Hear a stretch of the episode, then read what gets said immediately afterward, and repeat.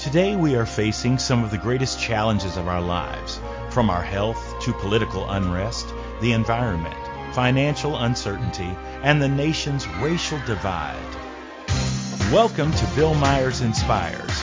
My idea for this show was to invite guests and get the conversation started, to take a deep dive into the issues that impact our world with an eye to exploring solutions and we encourage our listeners to look within themselves to take decisive action to make a positive difference. Welcome to Bill Myers Inspires. I'm your host, Bill Myers. And first, let me say, Happy New Year's Day to each and every one of you. I know that we are looking with great anticipation into this new year. Um, it has been a very challenging year. And um, boy, that's that seems to be an understatement, but I'll just leave it lay right there. Uh, before we get started today, uh, today we're talking about hope and healing, and uh, there is a wonderful uh, message that I came across on a website entitled PineStrawMag.com, and it is on hope and healing. So I would like to start with just reading this to you. We we've all had bad days Occasionally, it's been a tough week. And some months are better than others. Blistering heat in August and ice storms in February come to mind. But an entire year gone off the rails? Geez. There is little doubt that 2020 carved out a special spot in our psyches for wretchedness. Seemed as though if it could go wrong, it did. It's been an alphabet soup of cat- cat- catastrophe. And as we all know, the letter C now stands for COVID. But the ends the end is in sight. The sun will come up tomorrow. Hmm. And who better to remind us of the promise of that new day than the faith community that surrounds us and embraces all of us?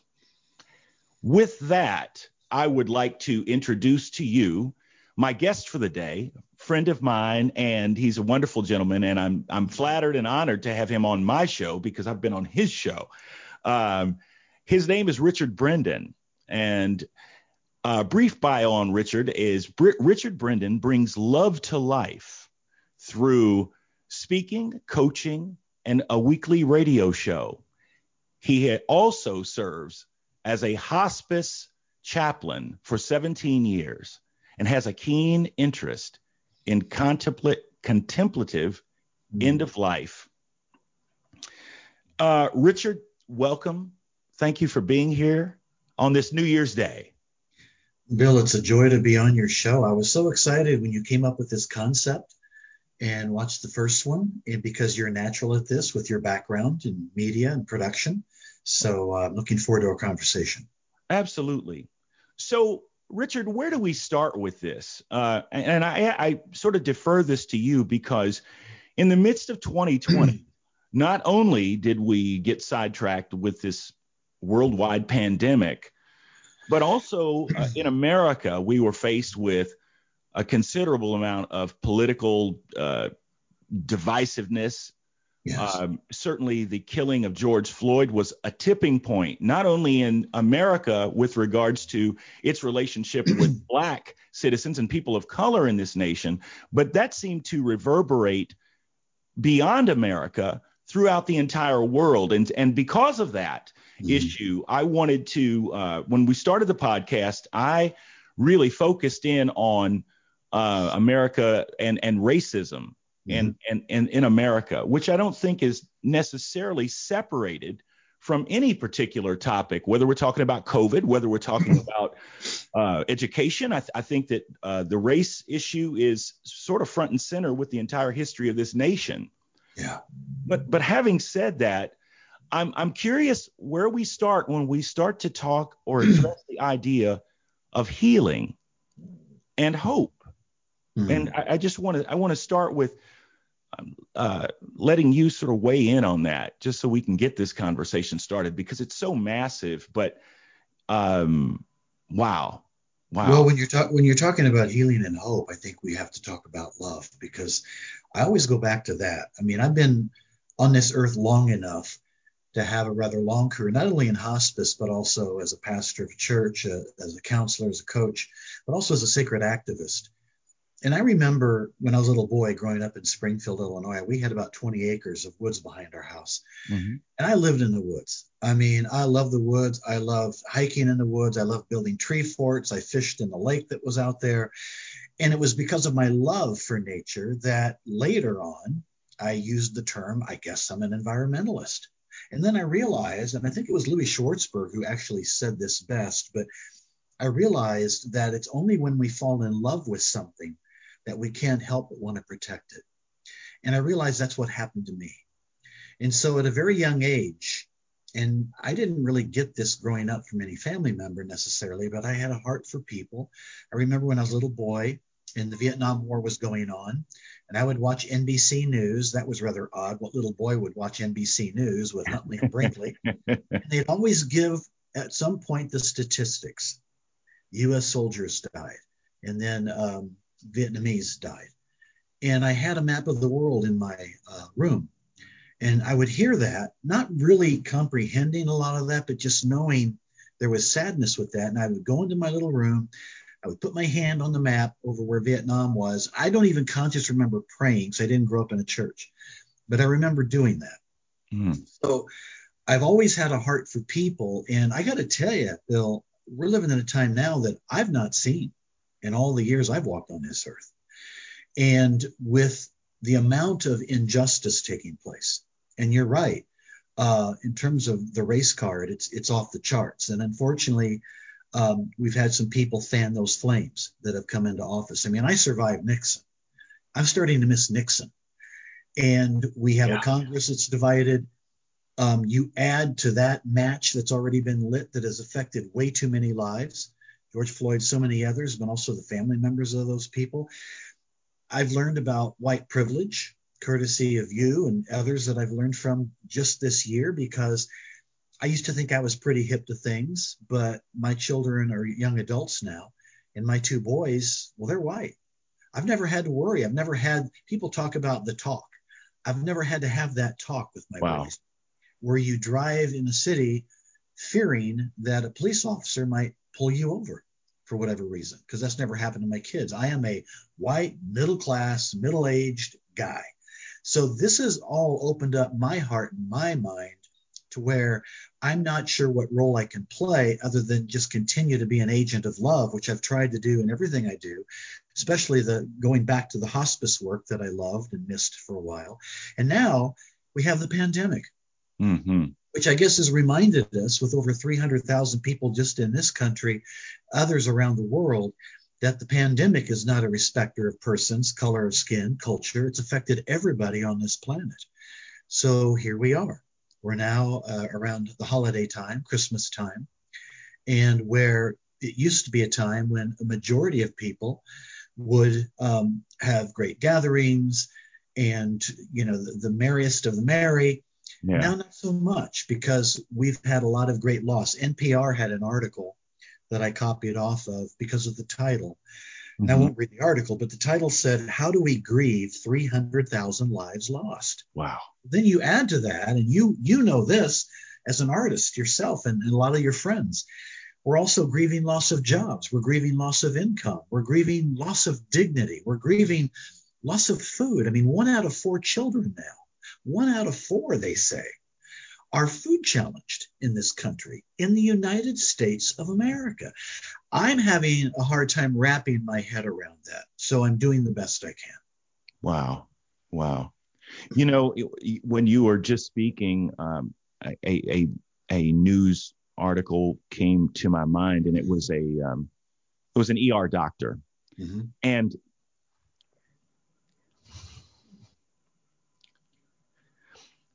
the the context in which he was speaking was the overwhelm um, that they're experiencing um, yeah. in in these emergency rooms and the conditions as it relates to uh, the isolation and um, family members not being able to mm-hmm. be there with their loved ones um, mm-hmm. as they are leaving this place and so you have these doctors and nurses uh, who are serving as the surrogate family members, holding up, uh, you know, face Facebook Live uh, chats so that loved ones can speak. You know, it, it, it's an incredible Yeah. uh, strain, but the context of what he said was just simply, um, "I am broken.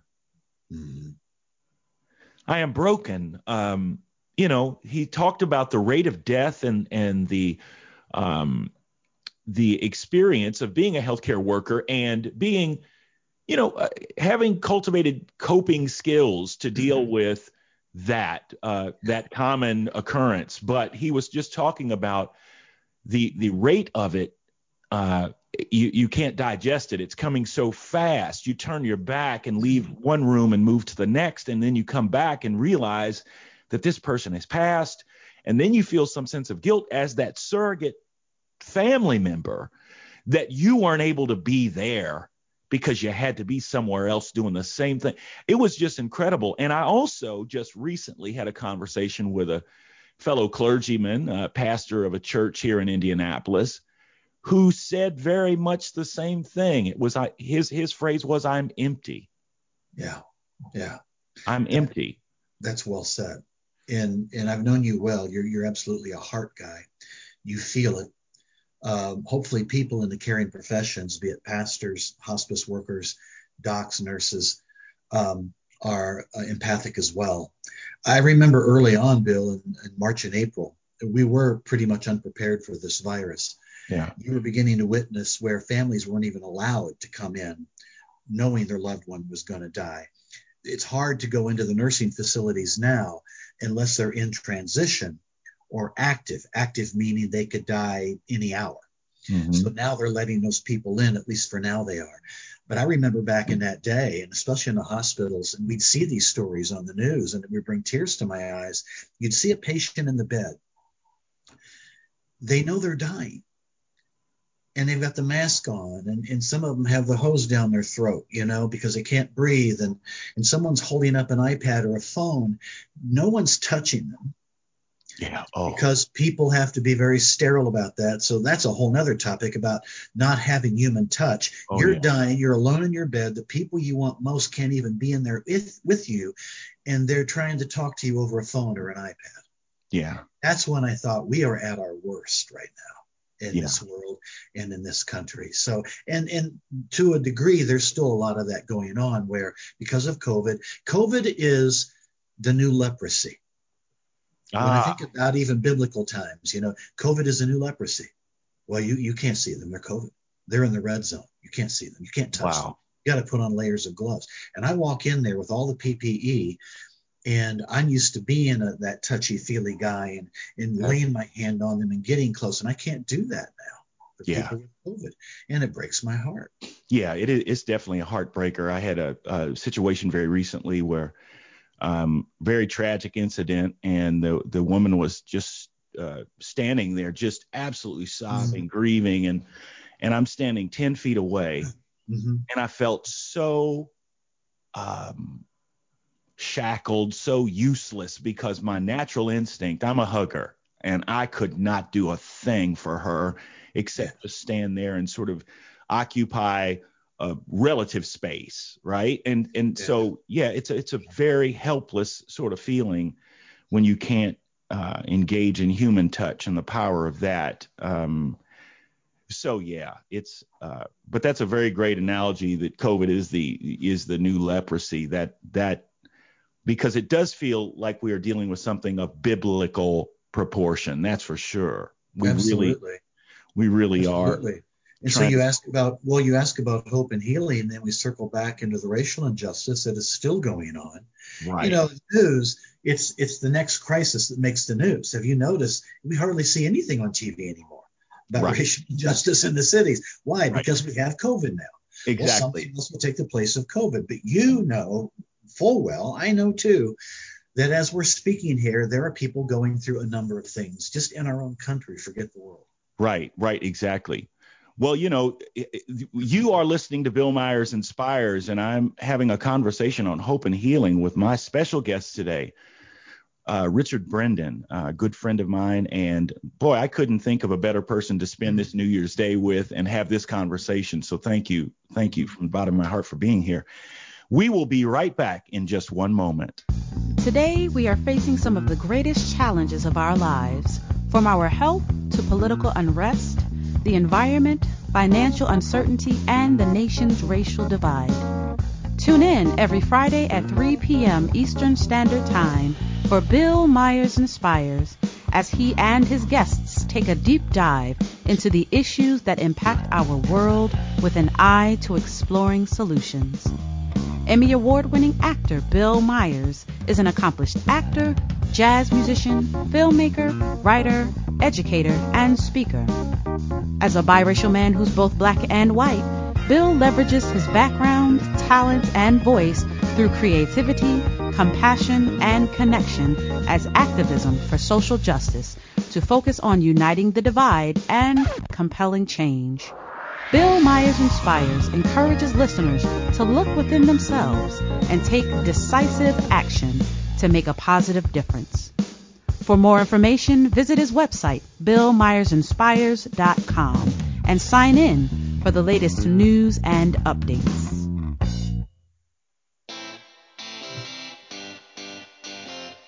Are you a subject matter expert? Are you here to share your expertise with an audience waiting to hear from you in only the way you can deliver? Are you ready to have your voice amplified across the airwaves? Inspired Choices Network has a global radio platform streaming to millions of people across the world. Professionally produced and supported by an accomplished team every step of the way, you can broadcast from anywhere in the world, knowing your voice matters, and we ensure it is delivered with ease and efficiency. Eager to hear your message, the world awaits. Contact us today to become an Inspired Choices Network radio host. Email become a host at inspiredchoicesnetwork.com.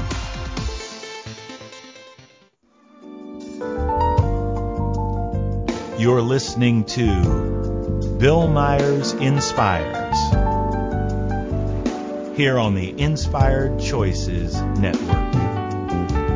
We're here every Friday at 3 p.m. Eastern Standard Time. Thank you for joining us. And now, let's get back to the conversation. We are back. You are listening to Bill Myers Inspires, and I'm your host, Bill Myers, uh, with my guest today, Richard Brendan. And we are talking about healing and hope from the devastation of loss. And just before the break, Richard, you were leaning into uh, beyond our our uh, our new leprosy, which is COVID nineteen. You were starting to then lean into the uh, racial dynamic in this country, and so I want to start with that, and I'm going to let you sort of uh, finish your thought there because uh, I'm sure we we will be able to uh, volley quite a bit on, well, on this one? you know, um, I'm the first one to admit I, I don't have any answers for that, which is why I haven't really taught on that at all, or even had a program on my radio show about that yet, for me at least.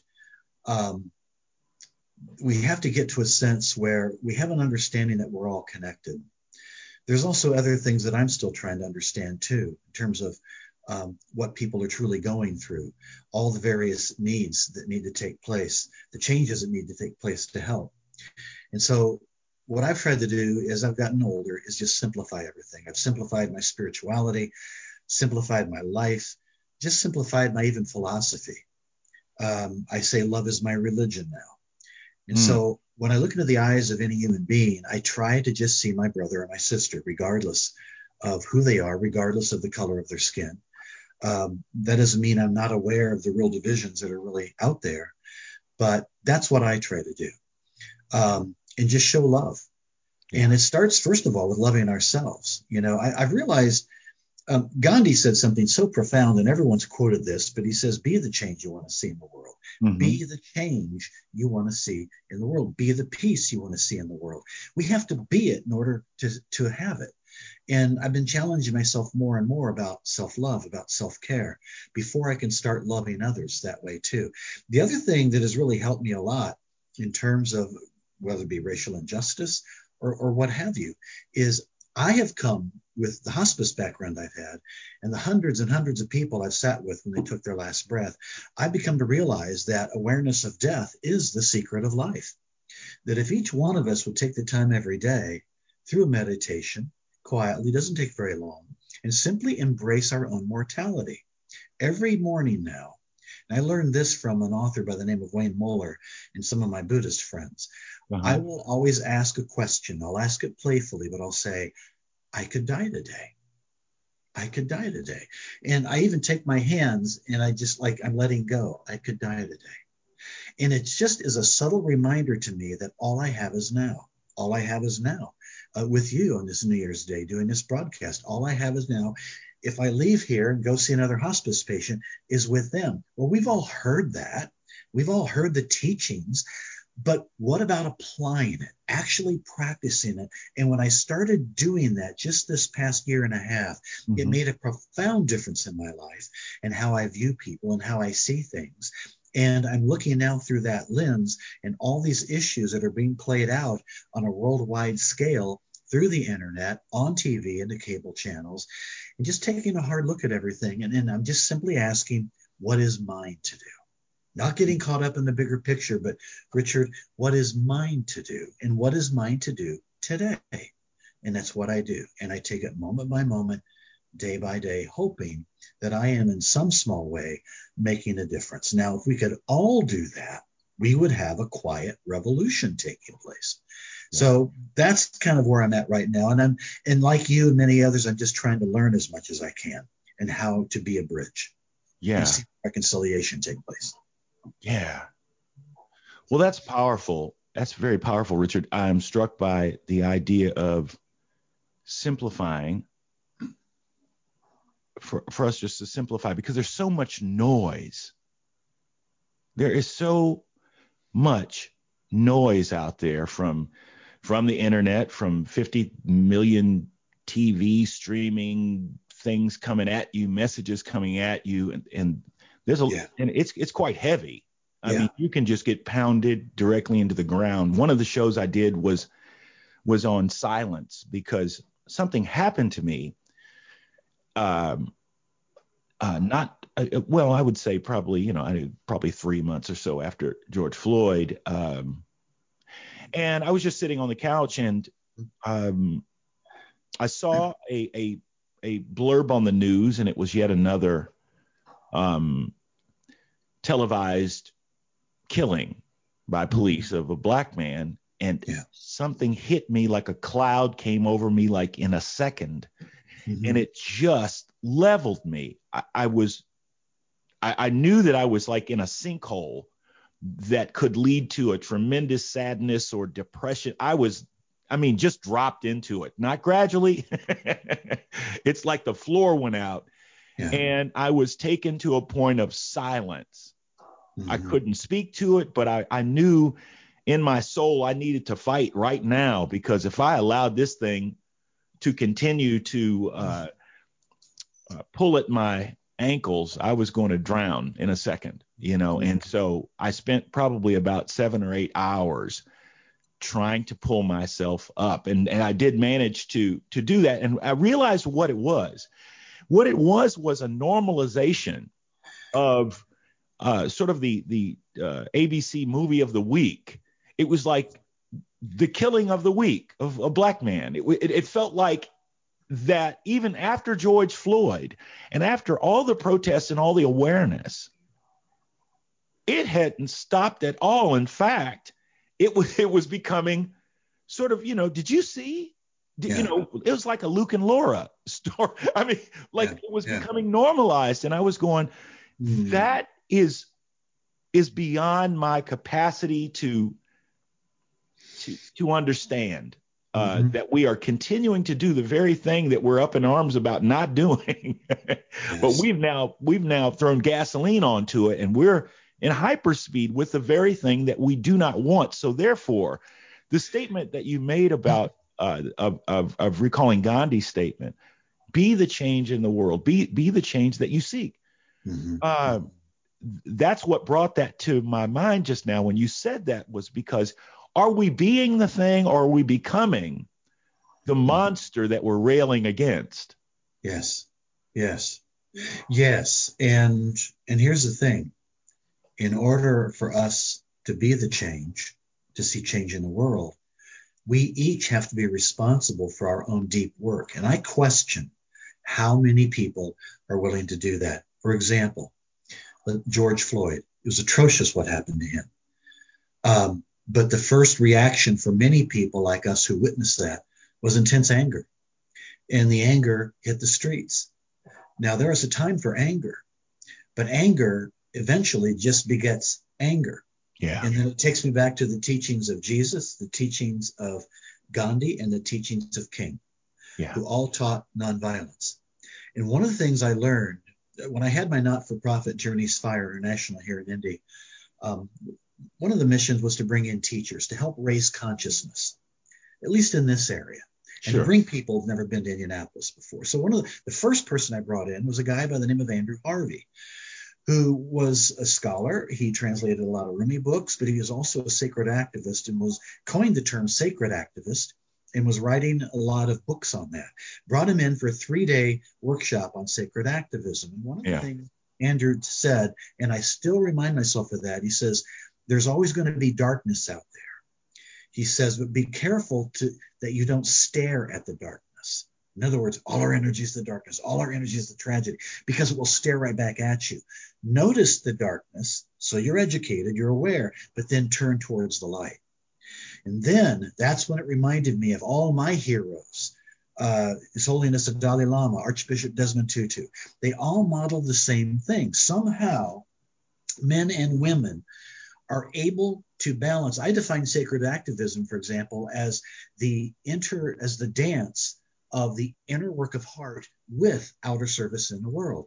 Inner work of heart, meaning going deep, understanding what our shadow is, understanding if we have anger issues, what have you, going for the healing for that, taking yoga, doing meditation, taking our walks in nature, whatever it is to nurture that heart level, that spirit level with not also or, but with service in the world.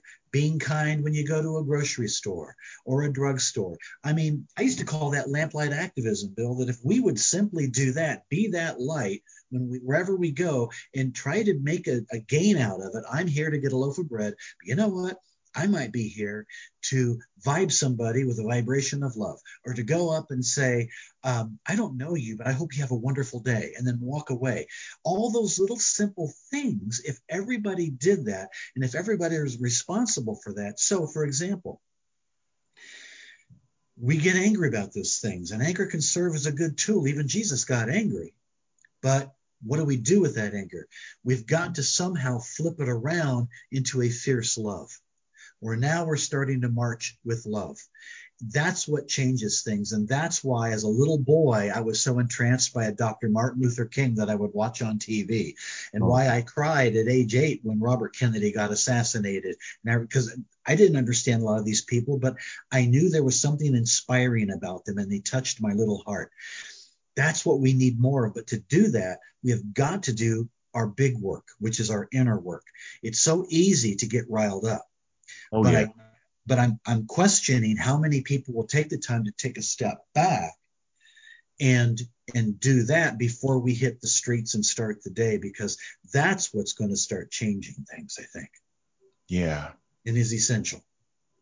Yeah, absolutely. As you were as you were just saying that, I was I'm reminded of I've got a banner here that um, I just picked up over at uh, uh, New Age People, and um, it just really spoke to me. And it was in the end, what matters most is how well did you love, how well did you live, how well did you learn to let go. That's the Dalai Lama Yes. and and you you you referenced that idea just a few moments ago and it is so vitally important Mhm. because at the end of the day i i really don't think that uh, the thing that is on our minds is are those episodes where i was done wrong or blah blah blah i think when those last breaths come up man i i think all of that falls under an irrelevant category very quickly and the assessment is you- how well did you love how you know how well did you live I- it's the inner Yeah. work is the most important work. It I really agree is. And, and what I saw in the death and dying business is I have had white patients, I've had black patients, I've had Christian patients, I've had atheist patients, I've had Buddhist patients. Didn't matter color of skin, didn't matter if they had a belief or no belief at all.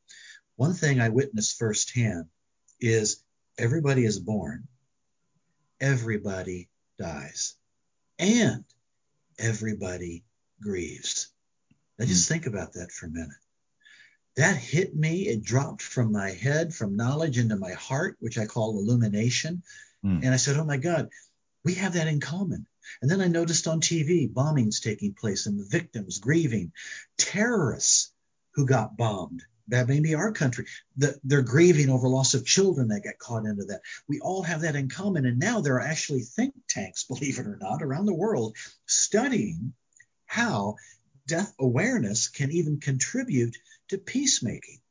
Once we get in touch with how fragile life is and how precious life is and how we subconsciously think we're going to live forever, but we don't know, we might not. All I have is today. When Right. that drops from your head into our heart, you will find it will start changing you. You will be a little kinder you you will want to offer more encouraging words to people because you know this is all the time we have and so i'm just fascinated by that and i'm finding that it's taking me down a path that i'm spending more time in this this death awareness movement if you will Yeah. because it has a lot to do with everything we're talking about today with peacemaking it's another path to get into this broad arena of racial reconciliation of peacemaking Right. or, or the covid pandemic grief Right. you know, getting back to that article, that title, are people even grieving?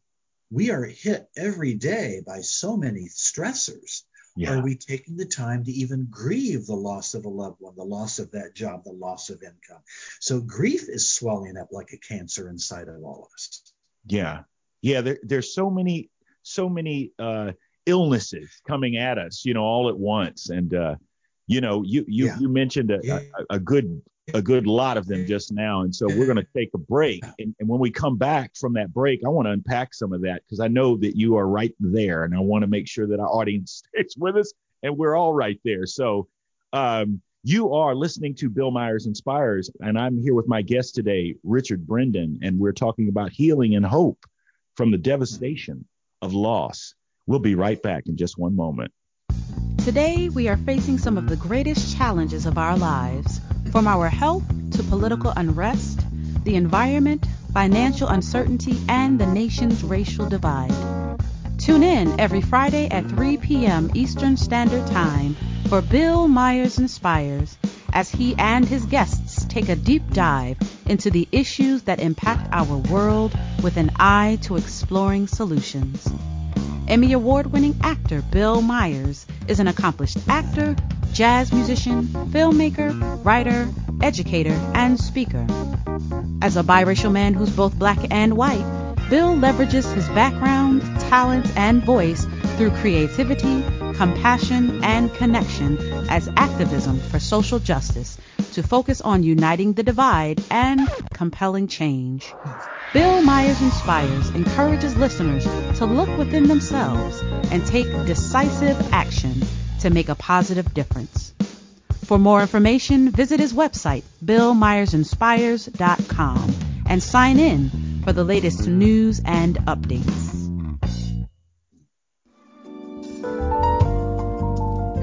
You're listening to Bill Myers Inspires here on the Inspired Choices Network. We're here every Friday at 3 p.m. Eastern Standard Time. Thank you for joining us. And now, let's get back to the conversation. We are back. You're listening to Bill Myers Inspires with my guest, Richard Brendan, and we're talking about healing and hope from the devastation of loss. Okay, Richard, you you you kind of laid out a, a pretty decent list right before that break, and I want to sort of back up into that. So I know that you, I'm I'm going to just let you take this right now because I don't want to stand in the way of that because you were on a roll. So, Yeah. Uh, well, well, let me first of all, I want to share an event coming up on January 10th. It's worldwide because it's going to be online. Everybody can attend it. It's free if you register for it. And um, the event is called Global Day of Mourning, M O U R N I N G, because there's been so much grief being held up worldwide, but also in, especially in this country, on January 10th, mm. uh, 2021. All you have to do is buy. Trebbe Johnson is the founder of that. Radical Joy for Hard Times is a nonprofit organization. And it's about trying to provide meaning in areas of grief and loss, uh, whether it be the environment or what have you. Well, they had a, a bold vision that what are we doing with this grief? So she and several other national grief experts are getting together. It's going to be an online, day long, all kinds of events from uh, conversations that you can even participate to with people like this. There's going to be an Iroquois Native American ceremony. There's going to be live dance of, dance event with a DJ. So you can dance in your office or your bedroom or whatever on the internet, but it's all about how to grieve appropriately uh, through the, the pandemic as we're going through it. There's that.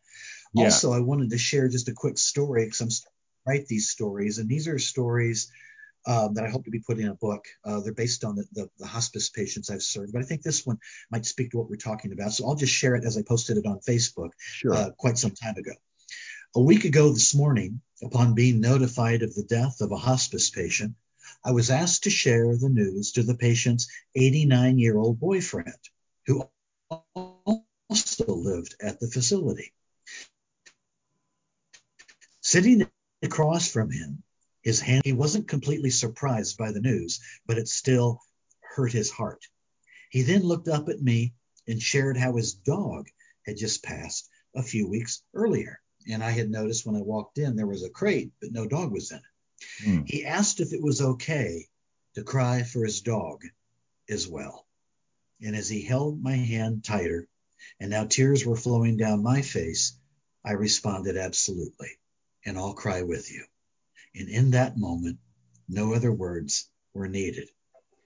Henri Nouwen wrote, Be present to each other and experience in the depths the gift of life.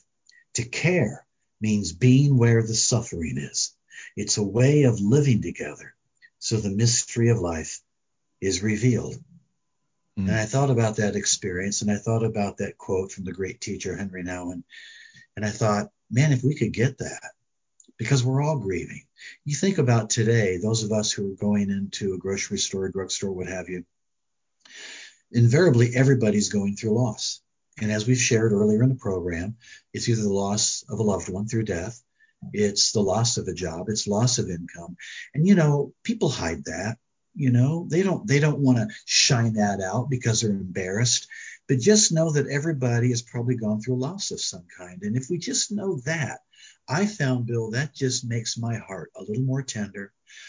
I start to slow down just a little bit so I can notice a little bit more the people that are around me and maybe I can be used as that agent of life, as that agent of love to those people. Absolutely. Um, makes a big difference. So I've been learning so much how to be that vessel, that healing vessel, if you will, of hope, um, by the patients who are facing their own mortality because they get it. They know they're going to die and those three questions, you know, Dalai Lama questions. I love those questions. I have a banner behind me with yeah. those same questions on it. We ought to be asking those questions. Am I living well? Am I am I loving fully? And am I learning to let go? Letting go of he did, she did me wrong 10 years ago, letting go of judgments, letting go of of what people even think about us anymore. Just letting go because as we let go, we learn to walk lightly on the earth. And I don't know about you, my friend, but I want to start walking a whole lot lighter on this earth. Yeah. I, I could major in carrying the baggage with me. That was yeah. heavy for years. I don't want to do that anymore. Right. Been there, done that for sure. Yeah. Yeah. Exactly. I, I'm with you, Richard. That is, um, yeah. If we could, if we could learn to walk a little lighter, there's, there's, there's so much there. I, I agree with you. Um, wholeheartedly. It is the work is on the inside. Yes. Yes. The work is on the inside, and um, how we can honor one another, how we see one another, how we can appreciate one another, how we can greet the stranger with a smile and a kindness, mm-hmm. and uh, and that to be genuine. Yeah, yeah. Because a smile is magical at That's the right, right time, right. and uh, it uh, and it means a lot. I, I'm I'm reminded of a of a time when I was into uh, I was uh, uh, producing a jazz concert in Barbados and uh, it was sponsored by the United States Embassy. It was, you know, wonderful honor, great gig, cute, you know what I mean? yeah, yeah. You know, and uh, and I my handler, we were trying to go to a grocery store and we were there and we just couldn't figure out where the actual entrance was. You saw the parking lot, but I couldn't, you know, we're walking around the building going, is it, you know, is there a secret, you know, door or something? Just couldn't yeah. figure it out. But we walked by uh, a group of three gentlemen uh, sitting on the curb, uh, drinking out of the the brown bag, laughing and cutting up, having a great time. and we walked right by them. And as we passed them, uh, a few seconds later, one of them stood up and said, Hey, and I turned around, we turned around, and this man said, How dare you? How dare you walk by another human being yeah. and not greet them? Mm. And that, I mean, he went on for about 10 minutes, and I was speechless because wow. I recognized that everything he said mm-hmm. was absolutely correct. Mm-hmm. Yeah. Yet in America, where I come from, mm-hmm. people cut their eyes away from each other intentionally. I don't know. I mean, I've only been a person of color my whole life, but I mm-hmm. can tell you, I am. Uh, my eyes are wide open. I do not mind at all to make eye contact with another, but I cannot tell you how much of the time when I'm trying to extend, eyes cut away, you're not really there. Mm-hmm, mm-hmm. I don't want to connect with you. That's the American way. Yes. And I I was so ashamed of myself that I had allowed a moment to occur because I had a wonderful teacher. He was called my grandfather, mm-hmm. who could work a room like nobody's business. He, it could be 400 people in the room for a luncheon, and I promise you, he made personal eye contact and and uh, pressing of the flesh with every one of them. Yeah, yeah. and he was just like uh, you know poetry in motion. It was balletic to watch him walk through and yes. just wop wop wop wop, loving on everything that he came in contact with, and come and, and just as a closing shot of that, my grandfather, I never knew where he was from. He always talked about the British West Indies, and it was sort of couched in that way. Uh, mm-hmm. only a few years later, or a few years ago, I was talking with a cousin, and I said I was never certain about where he was actually from, and they turned around and said Barbados. That mm-hmm. very place that said you greet every human being was the place of origin of my grandfather. Mm-hmm. yeah. So, uh, you know, anyway. Well, we do that, don't we do that also, at least here in America? Almost every street corner at a stoplight, there's somebody asking for money. And we avert our eyes. Yeah. Uh, we do that all the time. Your grandfather also sounds like he had a tremendous gift of presence. He knew how to be present with people.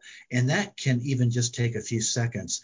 I hearing the story about him reminded me, and it's interesting, it reminded me of this guy.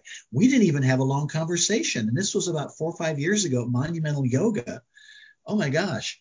Um, and I don't know who he was, but he was going around. We had a table for the Serendipity Festival I was part of, and he took every person's hand and he took my hand and he put his hand in my hand, put his other hand over it, and just looked at me for about a second or two and didn't say a word. And then he said very slowly, I want to thank you for the good work that you're doing while he was holding my hand. I remember that to this day. Wow. That little interaction he did, but he was so present. And we're, we're needing that as well. We just need to start being more present with one another, but we're living in a crazy busy lifestyle. And as Thomas Merton used to say, we produce violence to ourselves by busy being that busy. On the roads, I see that happening, but also we just don't take the time. But your grandfather had an intuitive knowing to do that. Yes. And we need all need we all need to be doing that more than what we're doing. Yeah, all hands on deck. Absolutely. All hands on deck. Yeah. That's that's incredible. I think there's uh yeah, it's it's it's you know, we all as human beings uh, desire to be seen, heard, um, appreciated, loved, uh, Yeah. acknowledged. That's a human need um, for sure. A series of human needs, and so when when whenever we engage that short list, hmm hmm we tap into tremendous power because the simplicity of the moment again it doesn't require lots of dialogue. In fact we don't have to speak the same language. Mhm. I- uh, we don't have to be uh, to to have uh, our eyesight or our ability to speak to do this level of communication. And perhaps these are the things vibrationally that have always attracted me about music. There's something transcendent about it. Uh, and our and how it just connects us in a way without the need of words without the the need of you know that kind of setup and that sort of you know a warm up session it, it's not Mhm. required uh that but what is required is for us to be open open uh to engage Yes. Yes. Yeah i it's but, well, it's- music music can be that way. It reminds me uh, when I was talking to a, Dr. Larry Dossey, who's a physician but also a well-known author in terms of holistic healing and health and the power of love and all that. This was during the Iraq War. uh-huh And I don't know how we got on this, but he said, I really believe, Richard, what we ought to do instead of sending our troops to Iraq, we ought to send our jazz musicians to Iraq because jazz is uniquely American. And there's something that is transcending about music. I remember when Michael Jackson died, and there was a worldwide uh, uh, memorial service for him on TV. And I remember they would have shots on TV of all the people from around the world in Japan and China and Korea all dancing and grieving at the same time. That was music that did that. Yeah. So music is another anchor that can bring us all together if we allow it to do so.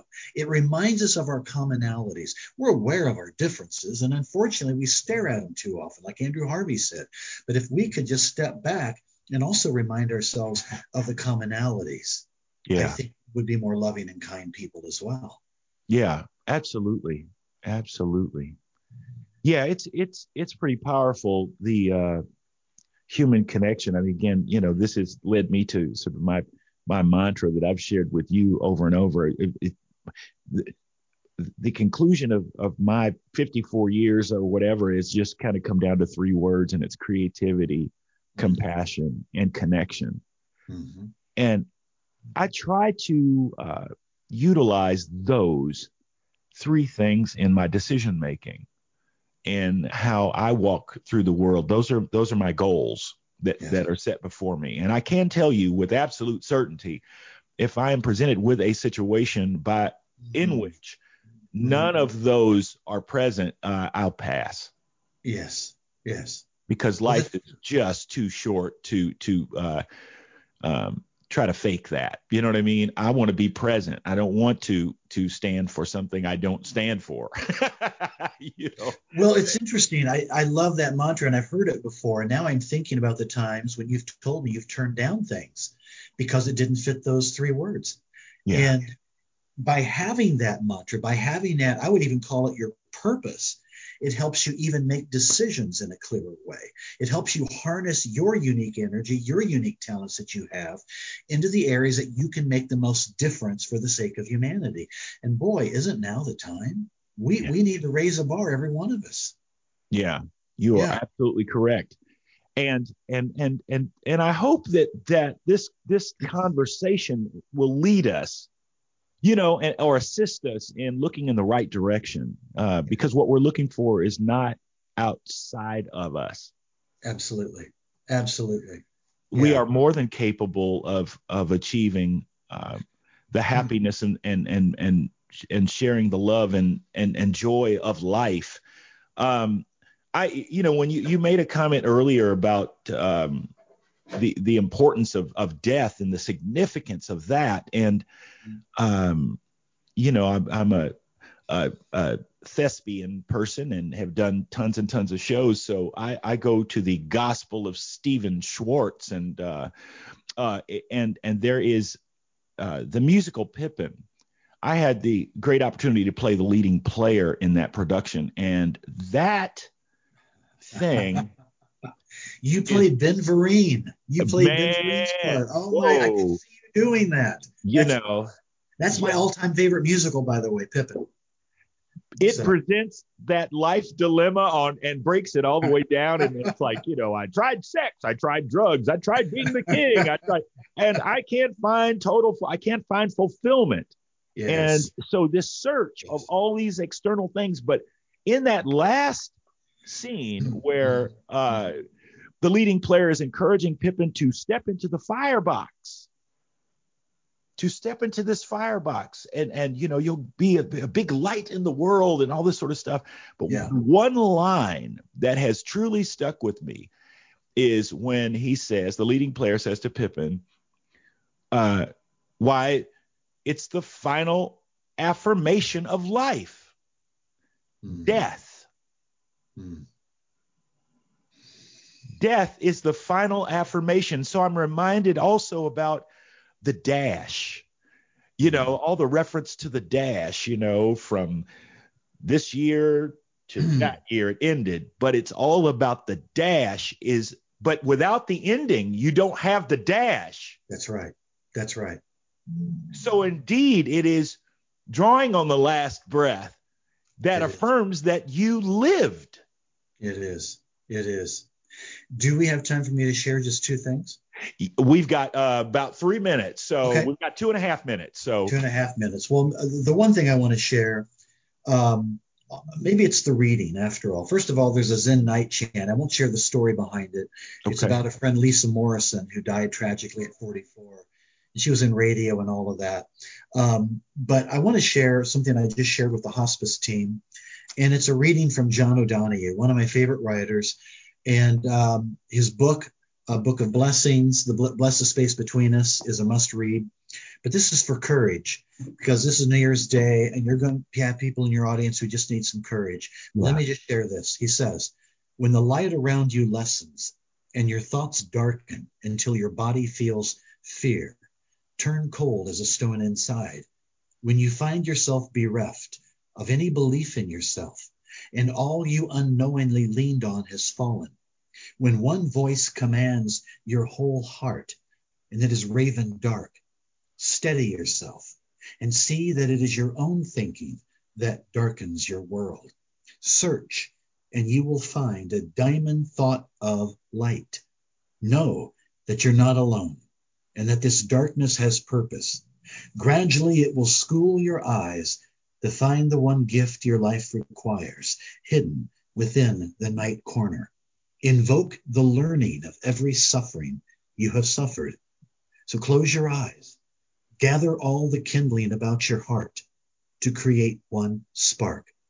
That's all you need to nourish the flame that will cleanse the dark of its weight of festered fear. A new confidence will come alive to urge you toward higher ground where your imagination will learn to engage difficulty as its most rewarding threshold.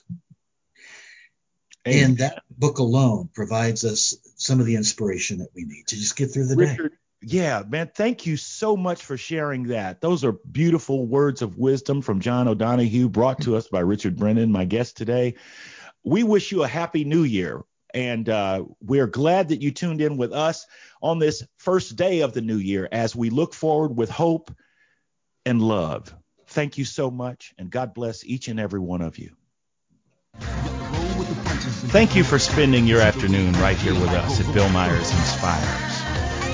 Remember, we're here every Friday at 3 p.m. Eastern Standard Time on the Inspired Choices Network. Remember to take time this week to take a breath and look within yourself and figure out how you can make a positive difference in this world. Spread the word, and we'll see you here next Friday. Have a wonderful week.